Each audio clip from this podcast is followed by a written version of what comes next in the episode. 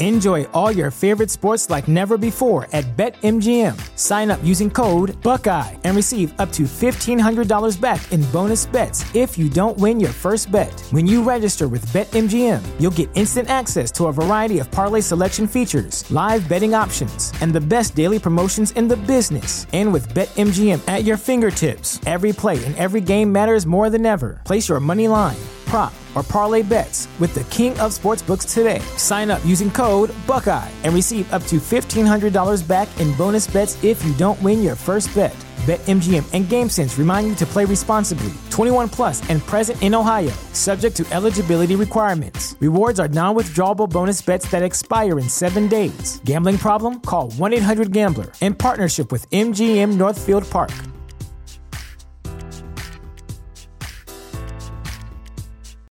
Welcome to Prime Video's Culture Rated Collection. This is the place where black is the main character, where we don't jump through hoops just to hear our voice, and can fall in love with illuminating documentaries like Giannis, The Marvelous Journey. I'm just a hard worker that's trying to survive. Enjoy the animated series, The Second Best Hospital in the Galaxy. All doctors report immediately!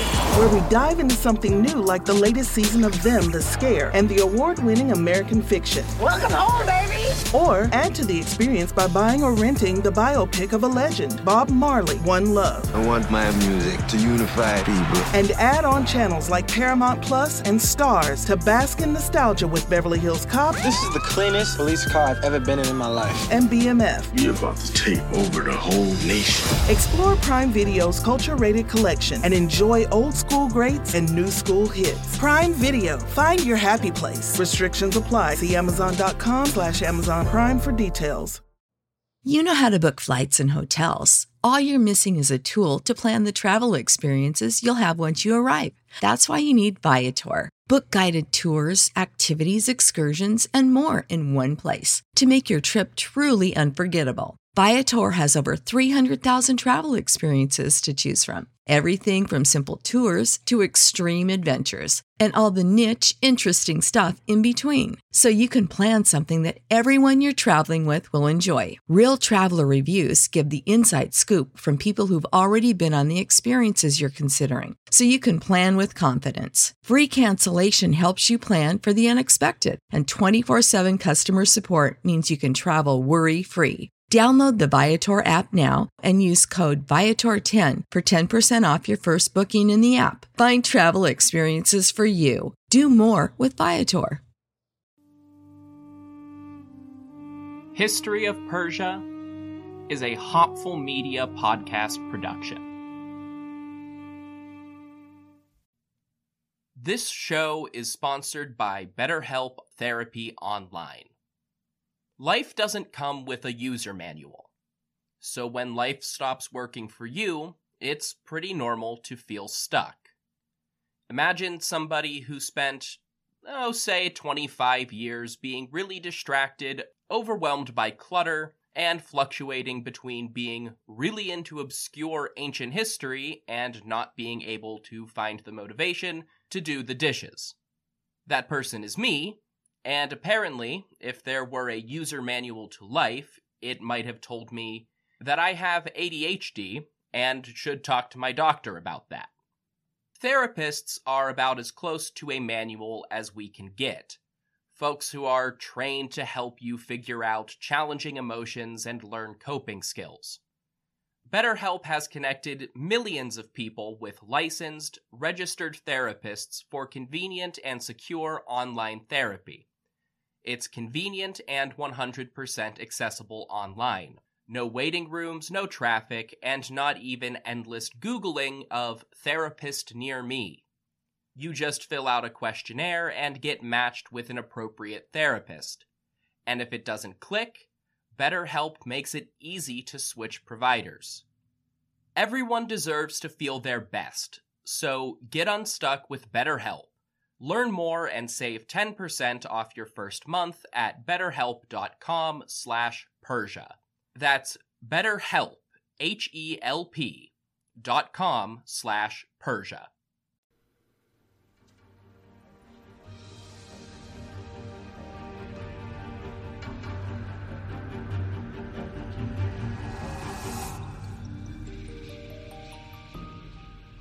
Hello, everyone. Welcome back to the History of Persia. This is episode 29, The Grand Tour, Part 4. Unofficially, The Grand Tour, Part 4, oh god, finally, I've made it, it's about time. If you got to this episode because it was the most recent in the feed and you're a little confused how we got from 27 to 29 in one episode, you're in the wrong place. I released two episodes today, episode 28 and episode 29 to try and finish out the Grand Tour in one final go. Episode 28 covers Assyria and Babylonia and ran for much longer than I ever expected Assyria to take, even knowing how complicated it was. So here we are in episode 29, and if you haven't done episode 28 yet, I recommend you go back and listen to part 3 of the Grand Tour before continuing on. Part 3 ended in Babylonia, specifically Babylon itself. Simultaneously, the capital of the satrapy, the Great Satrapy, the Mesopotamian economy, and one of several royal capitals where the great kings held court for part of the year. In Babylon's case, they were there in most of the winter. This episode will take us through the three foremost provinces of the empire, each containing at least one of the five Achaemenid royal capitals. Still following the map from Ian Mladjov I have posted on historyofpersiapodcast.com, we're headed east.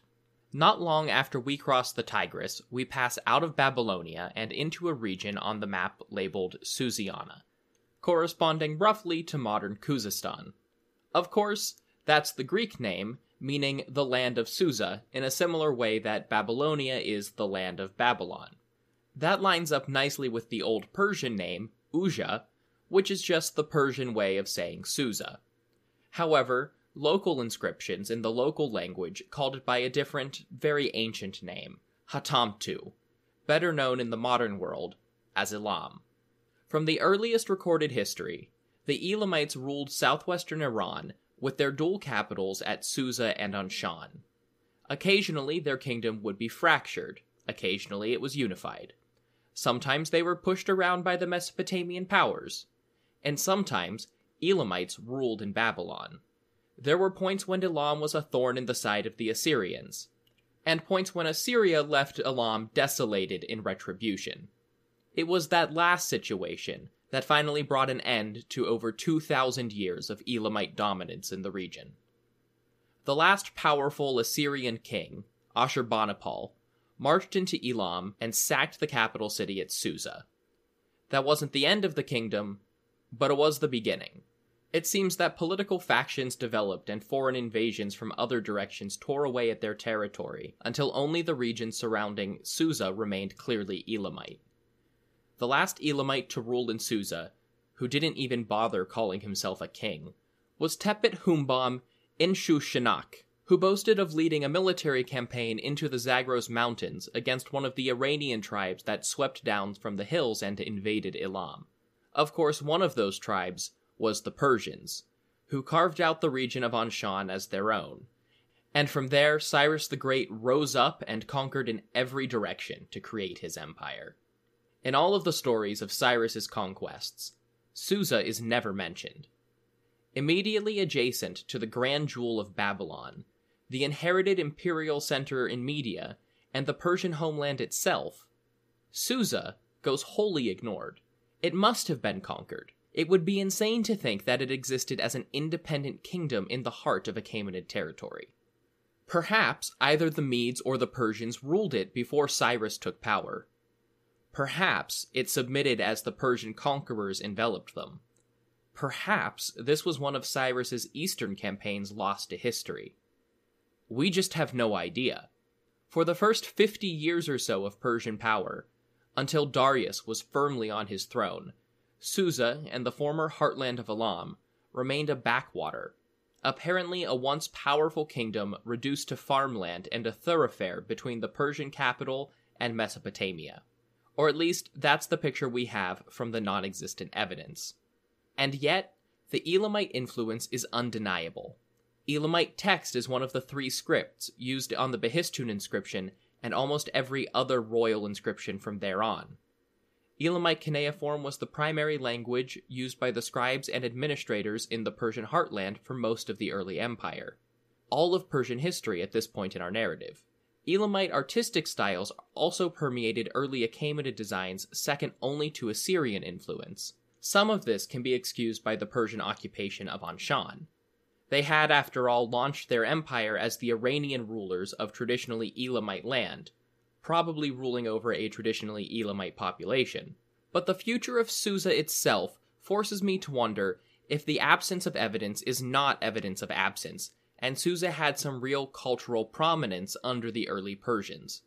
Despite its apparent insignificance under Cyrus and his sons, Susiana, mostly due to the city of Susa itself, surged in prominence under and after Darius. Darius launched a massive building project in the city. Elamite temples were restored and began to receive royal funding. Administrative buildings were restored, and Persian monuments were built. But most importantly, Darius built a palace there. In and of itself, this was hardly remarkable. As I mentioned in part 3, he was also constructing one in Babylon, and even as he was putting the finishing touches on Cyrus's palace at Pasargadae, he was constructing a whole new capital city at Parsa. Despite that, Darius's palace in Susa is one of the best preserved Achaemenid structures, with some of the most beautiful and well preserved surviving Achaemenid art. And to assuage any concerns that reveling in Susa is some kind of modern bias, it was the most famous Achaemenid capital in its own time. Greek sources, the Hebrew Bible, Egyptians, and even Arachosians all recognized Susa as the place to be and often reference it as if it were the only Persian capital, surpassing all three of the other Iranian capital cities in fame, and matched only by Babylon in terms of notoriety. As a result, Susiana was part of the Great Satrapy ruled from Parsa itself, almost an extension of the home province, but it did actually have its own satrap who had his own palace in Susa. Persian embassies, and embassies to the Persians, usually traveled to and from Susa rather than the other palace cities where the kings held court. Despite this, there are very few administrative documents left in Susa now, while thousands of tablets survive from Persepolis. That may lead some to think we're being taken in by the near legendary status of the city, but there's probably another explanation.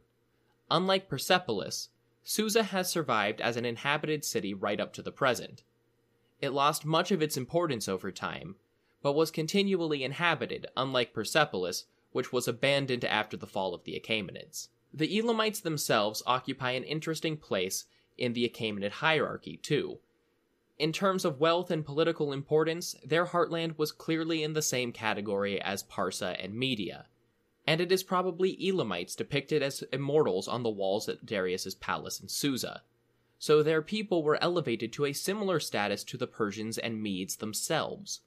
There must have been Elamite nobles and maybe even Elamite generals in the Persian ranks. Darius restored their religious institutions, but he did the same in Babylon and Judea, so that's not particularly remarkable. And yet, later Achaemenid kings, as soon after Darius as his own son Xerxes, placed the same Zoroastrian, or at least Iranian, religious obligations on the Elamites as they did on the Persians, Medes, and Parthians. So the people of Elam were rapidly becoming part of the Persian Empire and becoming part of Persia themselves.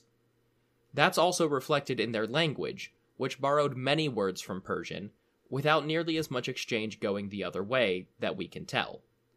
Unfortunately, since Susiana is so poorly documented compared to some of its neighbors, it's hard to know just what this cultural shift looked like.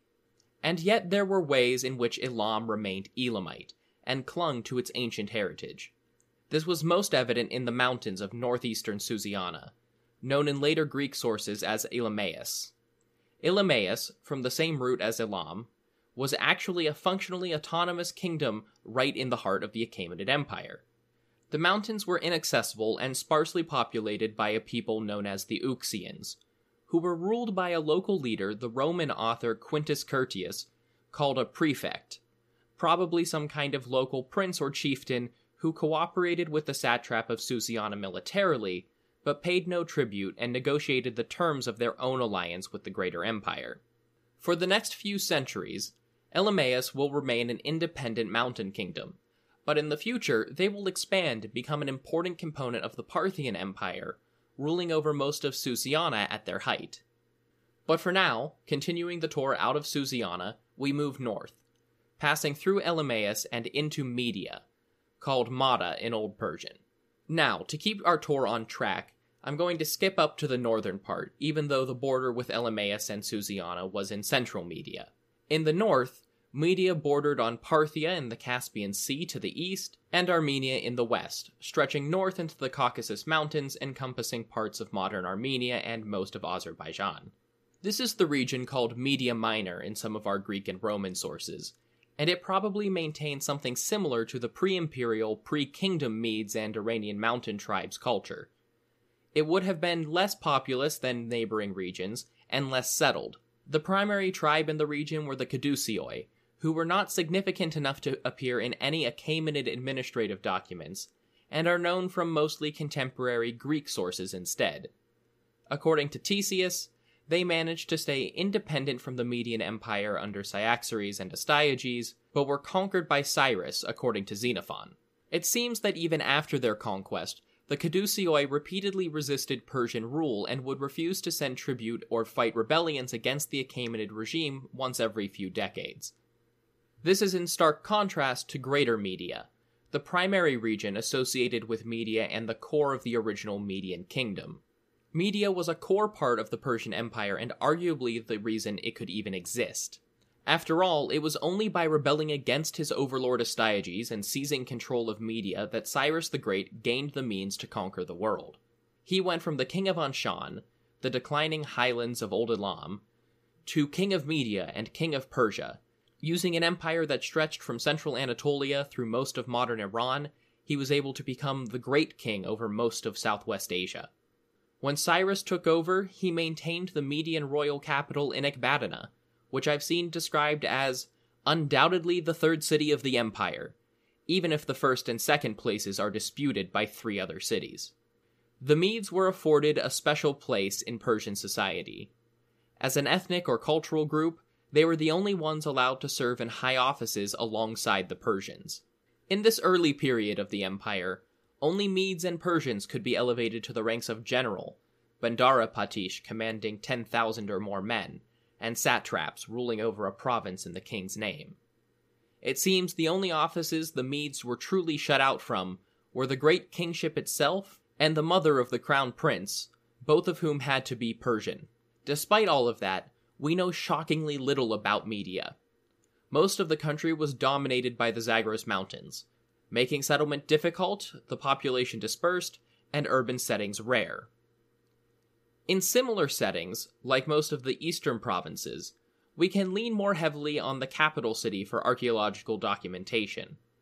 But Ecbatana is another one of those cities that has remained too important for too long to have any good documentation from 2500 years ago. It would remain the regional capital for centuries after the Achaemenids were all gone, and has remained inhabited right up through today. Its name hasn't even changed particularly. I routinely wish that I knew more languages. Even right in the middle of the US, I run into Spanish speakers all the time, and my social media always has a little Persian, Arabic, some Dutch, and German. Rosetta Stone does help. It's the most trusted language learning program after all. It's also conveniently available on desktop or on the go as an app and has some really cool features that truly immerse you in the language you're learning. Just the first steps, like learning a new alphabet and some simple phrases, helped open new doors, and Rosetta Stone is a great choice as the trusted expert in this for 30 years and millions of users with 25 languages available to learn. They focus on fast language acquisition without English translations to help you learn, speak, listen, and think in your new language while building long term retention. Their true accent speech recognition also gives feedback on pronunciation, which can be really important for languages like Persian, where how you say something is very important. And on top of being available for desktop and mobile, you have the option to download lessons and take them offline. This is also all available at a steal. You can get lifetime membership, all 25 languages, for 50% off. Don't put off learning that new language. There's no better time than right now to get started. For a very limited time, History of Persia listeners can get Rosetta Stone's lifetime membership for 50% off. Visit rosettastone.com slash today. That's 50% off unlimited access to 25 language courses for the rest of your life. Redeem your 50% off at rosettastone.com slash today today. Ecbatana is almost entirely lost beneath modern Hamadan. And even if it weren't, it seems that most of the Achaemenid structures and sculptures were cleared away or looted for building materials long ago. Most of the plausible Achaemenid locations that archaeologists have access to are now occupied by Parthian ruins from 600 years down the line in our narrative. They probably had to clear out the older Achaemenid structures to keep a functioning capital. As recently as the 19th century CE, when the first European academics started investigating Hamadan for signs of ancient history, they referenced a Achaemenid style architecture, mostly fragments of columns and plinths, built into newer buildings, but so far as anyone can tell, that has all been lost in the last 200 years. We can't even rely on outside sources for our information. Greek and Jewish sources, both contemporary and well into the Roman period, are full of fantastical accounts of Ecbatana. The Summer Palace was labeled one of the seven wonders of the world by Hellenistic writers, and its legend just continued to spread. Foreign sources either describe the city and its palace as impossibly huge, gilded, and grand, or they fail to mention media at all. And when we get to Arrian's account of Alexander and the Macedonian conquest, which usually sheds so much light on other cities in the Eastern Empire, all we really learn is that the Greeks stripped the palace in Ecbatana for its wealth and building materials. At least that explains why some of it is lost to modern archaeology. We can hardly rely on Persian or Mesopotamian sources either. While Ecbatana is mentioned occasionally, it's rarely with any detail about its upkeep, administration, or business. That's probably because Ecbatana had its own royal archive and treasury and was the seat of the Median satrap as well as a royal capital all of the information about Media and Ecbatana that we might have used to reconstruct the Achaemenid city was probably contained and lost within the city itself. In that regard, it's very similar to Damascus in the previous episode, which faces many of the same problems when talking about the Achaemenid period. Thus, any information about how Media was socially or culturally different from Persia is vague and extrapolated from passing references or exaggerations. Median society might have been structured around something like the tribes of ancient Athens or Rome, which were less about actual relationships and more about political organization within the kingdom. Herodotus mentions a few of those tribes, but with no details. Based on the description of the Magi as a Median tribe, it may be that these divisions were actually social classes rather than political divides.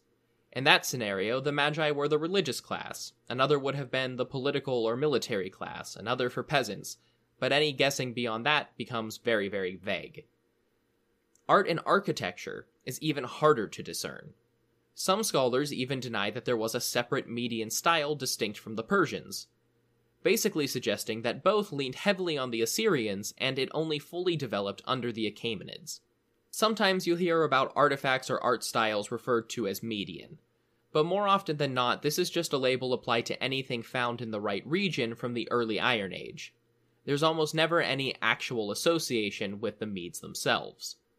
Sadly, the only thing we're able to describe with any certainty at all is the components of the Median economy, and even then only because the Medes were once depicted bringing tribute to the Assyrians or Urartians in foreign reliefs, and because the economy of a mountainous region in Iran in the 6th century is fairly predictable. The few cities that existed were hubs of handicrafts, incorporating bronze, gold, and silver and precious stones or fabric goods, usually from linen or wool. In the valleys and lowlands, there were sedentary farmers and cattle herders. In the more mountainous regions, herdsmen took their cattle and sheep from place to place, and wherever there was sufficient room, they would raise horses and camels.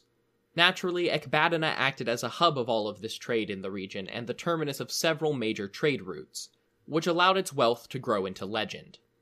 The southern tip of Media, directly on the border with Parsa, is separated as its own subunit by Ian Mladjov. That's probably overstating reality a bit. This is the region of Paraitokani, apparently named for the tribe that lived there, It wasn't so much an administrative unit separate from greater Media, but a mountainous hinterland where the authorities didn't exert much control. Much like Elymais and Susiana, the Paridicane were mostly left to their own devices and occasionally clashed with the Persian government, but more often than not, it was just an unsafe region of inhospitable mountains that travelers might have wanted to circumvent anyway. Mladjov probably assigns a bit too much territory to the Paridicane, as this was the border region between two great central provinces in the empire. There would have had to be a stable corridor without too much tribal interference. That corridor was probably along the Zayanderud River and passed through the only city in the region. Known in antiquity as Gabai, it is now Isfahan, Iran. Finally, our tour moves south once again, and we entered our final and most important province. We did it, everyone. Welcome to Parsa. Of course, technically, this is also the province we started in, all the way back in episode 26, part 1 of the Grand Tour. I started us off in Karmana, the region east of Parsa itself, which was usually governed directly by the Persians. I also have to offer a quick correction from that part of the tour. I said the capital of Karmana was now Kermanshah, Iran. That is what the article I was reading said, but as one of you pointed out, when you actually look at the geography, it doesn't make much sense. Upon further reading, they almost definitely meant Kerman, Iran, which is very far southeast of Kermanshah and is labeled as Karmana on Ian Mladjov's map. Sorry for any confusion that might have caused. I should have double checked that. So back to Parsa itself. This is one of the few provinces, heck, one of the few places in the whole empire, that I am consistently calling by its Persian name. If you're following on the map, you'll see it labeled as Persis, which is naturally the Greek name for the region. However, the Greek name is also the conventional name for a later independent kingdom within the Parthian Empire that will become very important much later. To draw a distinction, I'm using the Old Persian name for Parsa itself. Truly, more so than anywhere else in the empire, Parsa presents a conundrum. Paradoxically, the Persian homeland is the most important place in the empire, one of the richest in documentation and Achaemenid archaeology, and simultaneously one of the most poorly understood province, if it's even appropriate to call it that. I question whether it's appropriate to call Parsa a province, because it was not structured like one. It's not surprising that the homeland would have special privileges, but it does make it hard to describe. Parsa itself paid no taxes or tribute because, in theory, it was the recipient of all other payments. The Persian people were elevated above everyone else in terms of legal privileges and social standing. In practice, that probably meant next to nothing for poor farmers and herdsmen, but for the nobility, it gave them an edge in politics and preference in court. And yet, we still have a few references to the governor of Persia. This seems to have been an appointed Persian official, similar in concept to a satrap who handled the day to day governing of Parsa on behalf of the king. However, this governor would never have the political autonomy or leeway in his own affairs that a satrap enjoyed, because it was still the great king's province in a way that foreign conquests never were. In spite of everything, for all the ways we might want Parsa itself to be unique, impressive, and globally important under the Achaemenids, it just wasn't. Overall, it's exactly what we've come to expect from the region relatively dry, but not desolate. The landscape around bodies of water, be it lakes, rivers, or the sea, becomes lower, flatter, and more suitable to settled agriculture. In the highlands and regions between farms, herds of animals were shepherded from one field to the next, be they cattle, goats, sheep, or horses. The most unique thing to note about the economy is that the horses were more prominent than some other provinces, but this is hardly the first province where horses have featured in my description. Payment almost universally seems to have been paid in kind rather than coinage. Laborers were paid in rations, gifts to honor the king were given in rations, boons from the king to the nobility were given in rations. Grain, animals, beer, and wine were the currency of the land. Based on archival tablets from Persepolis, there seem to have been understood values for each commodity, so it wasn't a barter economy necessarily, but it wasn't based around money. I haven't actually talked about it much, but this would have been the case for most of the empire by 500 BCE. Only Lydia and the surrounding area really used coinage for day to day exchanges. It would be another century or more before the western provinces finally started adopting coinage en masse, and it wouldn't be until the Greeks and Macedonians took over in the east that they earnestly started minting coins. In many of the provinces on our tour, I've tried to cover some of the culture in the region. For the most part, that's the high culture practiced by the wealthy and noble. Sadly, for those of us interested in the culture of everyday people, it was really only the rich who could afford to set down their culture in a way that would last for 2,500 years. I could do that for Persia, but the high culture of Persia was the culture of the Persians, i.e., the ruling class of the empire. It's the culture that I look at every time I talk about Persian imperial culture for a whole episode. So there's plenty of that in the podcast already, and there will be even more in the future. So that just leaves the cities, which is usually where the real meat is. Somewhat surprisingly, at least on a very surface level, Parsa was not brimming with urban settlement in the same way as Mesopotamia or the Mediterranean coast. It may have been home to the ruling dynasty, but the resources just weren't there to support those kinds of population centers. Some more minor cities by the time of Darius would have included Shiraz, which is now the modern capital of the Iranian province of Fars, and Anshan, which was the ancient Elamite capital of Cyrus the Great. Until the time of Darius, Anshan probably remained a political and military hub of Persian rule in the region, even though it almost completely vanishes from surviving histories after Cyrus set out on his conquests. Under Cyrus, a new quote unquote capital city, known as Pasargadae, was constructed, centered on a new palace for Persia's first king of kings. For some more detailed information on the construction of Pasargadae under Cyrus the Great, you can look back to episode 11, King of Kings. But the thing is, Pasargadae wasn't really a city. In fact, the other major cities of the region, like Shiraz, might have been founded to support it. Instead, Pasargadae should be thought of more of a ceremonial palace in an artificial oasis built from a series of Mesopotamian style gardens or parks called paradises. It was only a place for Cyrus to hold court, start a royal necropolis, and have Cambyses coronated, or form a physical impression of Persian power and grandeur. It was not a bustling population center with businesses, markets, merchants, government offices, or foreign embassies. Under the Teispid kings, those sorts of things were generally handled in Ecbatana or Babylon, but Darius saw the need to have a true capital in Parsa itself. Thus, he co opted a city known as Parsa.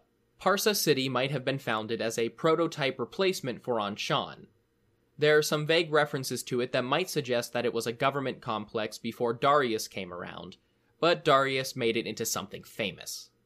The city of Parsa is better known by its name in Greek, Persepolis, a literal translation of the Persian city. If there was an official settlement on the site before Darius sent his builders there, it is completely lost to us.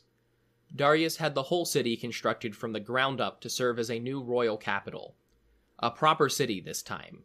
Still in the heart of Parsa, it could be used to serve the same roles as Babylon, Susa, or Ecbatana. It had archives, a treasury, and a massive workforce. It also served as the hub of activity for the home province.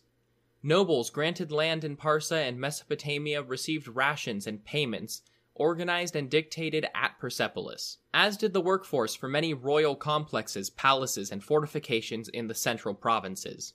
The same was true for the priests and officials that maintained the ceremonial capital at Pasargadae, which lost its place as a political hub if it ever even had one, but the city of Cyrus became the religious and ceremonial center of the Persian Empire. Persepolis is, still in the form of its ruins, the clear image and example of Achaemenid imperial art, architecture, and design, because there is no modern city, archaeologists have been able to completely pick through and analyze the whole city in a way that can't be done with most of the other Achaemenid capitals.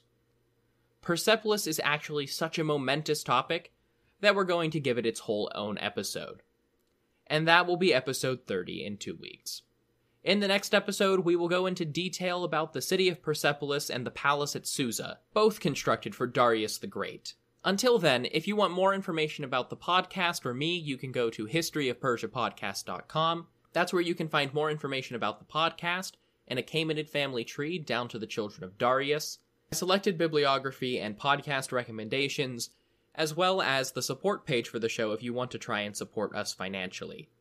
The best way to support the show is through Patreon, which is patreon.com slash history of Persia, where you can get all sorts of benefits like ad-free listening and bonus episodes. But it doesn't have to be financial. The absolute best way you can help this show grow is by sharing with your friends on social media or even just telling them in real life. On social media, you can find me as at History of Persia on Twitter and History of Persia Podcast on Facebook and Instagram. I also encourage everyone to leave a review on iTunes, Stitcher, Facebook, or other podcast reviewing sites. All of reviews are incredibly wonderful and always appreciated.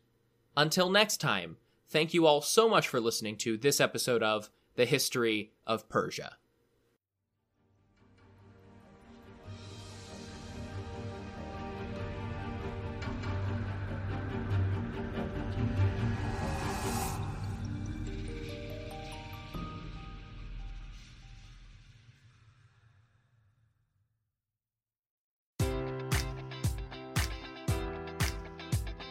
Enjoy all your favorite sports like never before at BetMGM. Sign up using code Buckeye and receive up to $1,500 back in bonus bets if you don't win your first bet. When you register with BetMGM, you'll get instant access to a variety of parlay selection features, live betting options, and the best daily promotions in the business. And with BetMGM at your fingertips, every play and every game matters more than ever. Place your money line prop, or parlay bets with the king of sportsbooks today. Sign up using code Buckeye and receive up to $1,500 back in bonus bets if you don't win your first bet. BetMGM and GameSense remind you to play responsibly. 21 plus and present in Ohio, subject to eligibility requirements. Rewards are non withdrawable bonus bets that expire in seven days. Gambling problem? Call 1 800 Gambler in partnership with MGM Northfield Park.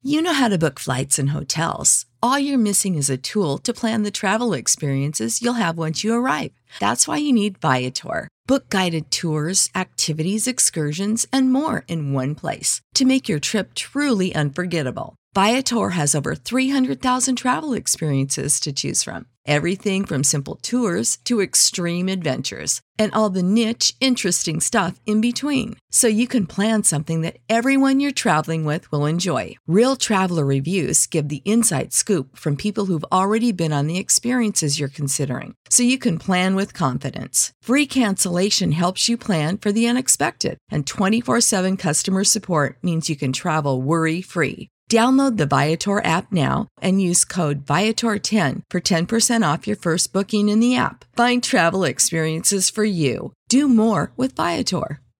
Support for this podcast and the following message come from Corient. Corient provides wealth management services centered around you. They focus on exceeding your expectations and simplifying your life. Corient has been helping high achievers just like you enjoy their lives more fully, preserve their wealth, and provide for the people, causes, and communities they care about. As one of the largest integrated fee only registered investment advisors in the U.S., Corient has deeply experienced teams in 23 strategic locations. Corient has extensive knowledge spanning the full spectrum of planning, investing, lending, and money management disciplines. Leverage Corient's exclusive network of experts to craft custom solutions designed to help you reach your financial goals, no matter how complex they may be. Real wealth requires real solutions. For more information, connect with a wealth advisor today at corient.com. That's C O R I E N T.com. Corient.com.